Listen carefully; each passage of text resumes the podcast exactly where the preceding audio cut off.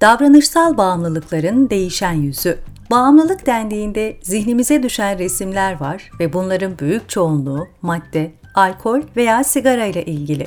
Tabii ki bunlar da bağımlılık ancak resmin yarısını oluşturuyor. Literatür bunlara kimyasal bağımlılıklar adını veriyor. Resmin diğer yarısında ise yakın zamana kadar kumar, cinsellik, alışveriş, spor olarak çeşitlendirilen davranışsal bağımlılıklar vardı. Ancak internetin hayatımıza girmesiyle birlikte davranışsal bağımlılıklar da değişti. Artık online oyun, online kumar, online alışveriş, online cinsel bağımlılıkları var. Söz konusu bağımlılıkları bu isimle adlandırmaya karşı çıkan iki grup var. Birincisi, bunların teknolojinin değiştirdiği hayatımızda kabul etmemiz gereken yeni normaller olduğunu söyleyen grup. İkincisi ise bunların yeni bir bağımlılık türü değil, eskinin değişmiş hali olduğunu söyleyen grup. İddialara bakıldığında haklı olduklarını düşündürecek tespitler var. Ancak mesele evrensel ve derinlemesine ele alındığında yeni bir olguyla karşı karşıya olduğumuzu görüyoruz. Öncelikle bir hususun altını çizmekte fayda var. Ruh sağlığımızı tehdit eden faktörler her geçen gün artıyor. Yeni yaşam tarzı bizi topraktan, tabiattan, insandan, ilişkiden, kalbimizden, zihnimizden ve nihayetinde kendimizden kopartıyor. Toprağa değmeden, bir çiçek sevmeden günler geçiyor. Eşyadan yana zenginleşip insandan yana fakirleşiyoruz her geçen gün. Kalbimizde farkına vardığımız duyguların sayısı ve derinliği kalbimizin kapasitesinin çok altında. Zihnimiz ise bize ait olmayan haber ve düşüncelerle o kadar dolu ki bize ait olan çok uzakta kalıyor. Sonuçta kendini unutan insanlar oluyoruz. Kendini unutan insanın hayata tutunması, zorluklara göğüs germesi, varlığına anlam bulması ister istemez zorlaşıyor. Sonrasında bütün bunlar istatistik olarak geri dönüyor. Depresyonun ve kaygı bozukluklarının yaygınlığı tavan yapıyor ve tabii bağımlılıkların. Madde bağımlılığı, alkol bağımlılığı, sigara bağımlılığı görünüyor. Ancak davranışsal bağımlılıklar, hele ki online bağımlılıklar çok da görünmüyor. Görünse de diğer bağımlılıklar kadar yadırganmıyor, eleştirilmiyor, korkulmuyor. Kötü alışkanlıktır geçer, bu dönemdendir, biter gibi açıklamalar yapılıyor.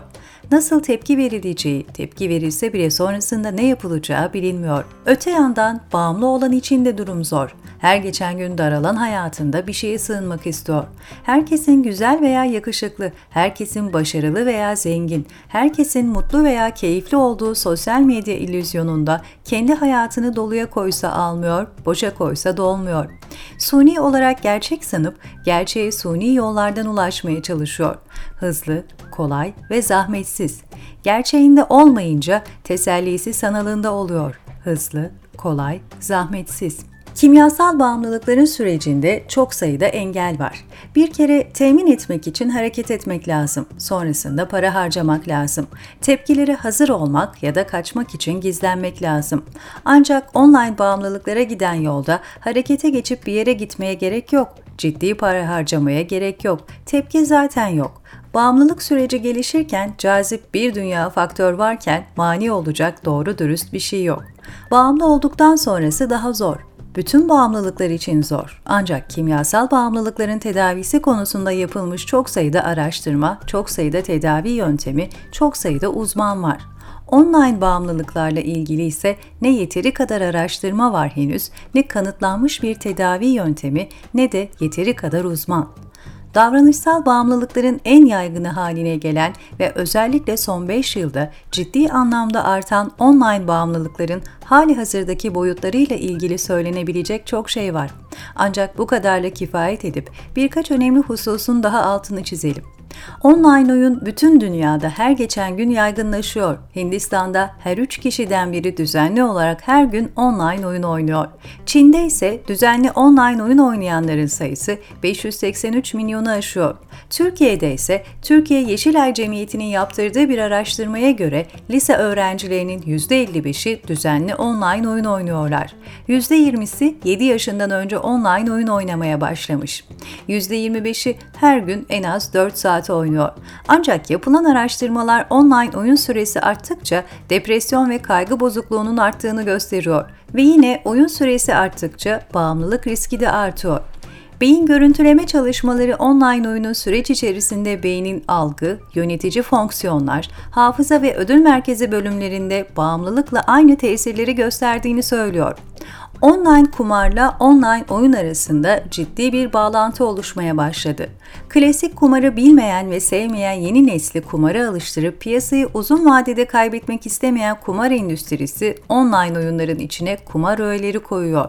Facebook'taki online oyunların %50'sinden fazlasında kumar içeriği bulunuyor ve yine Yeşilay'ın araştırmasına göre Türkiye'de lise öğrencilerinin %28'i her gün ortalama 107 dakikasını kumar sitelerinde geçiriyor.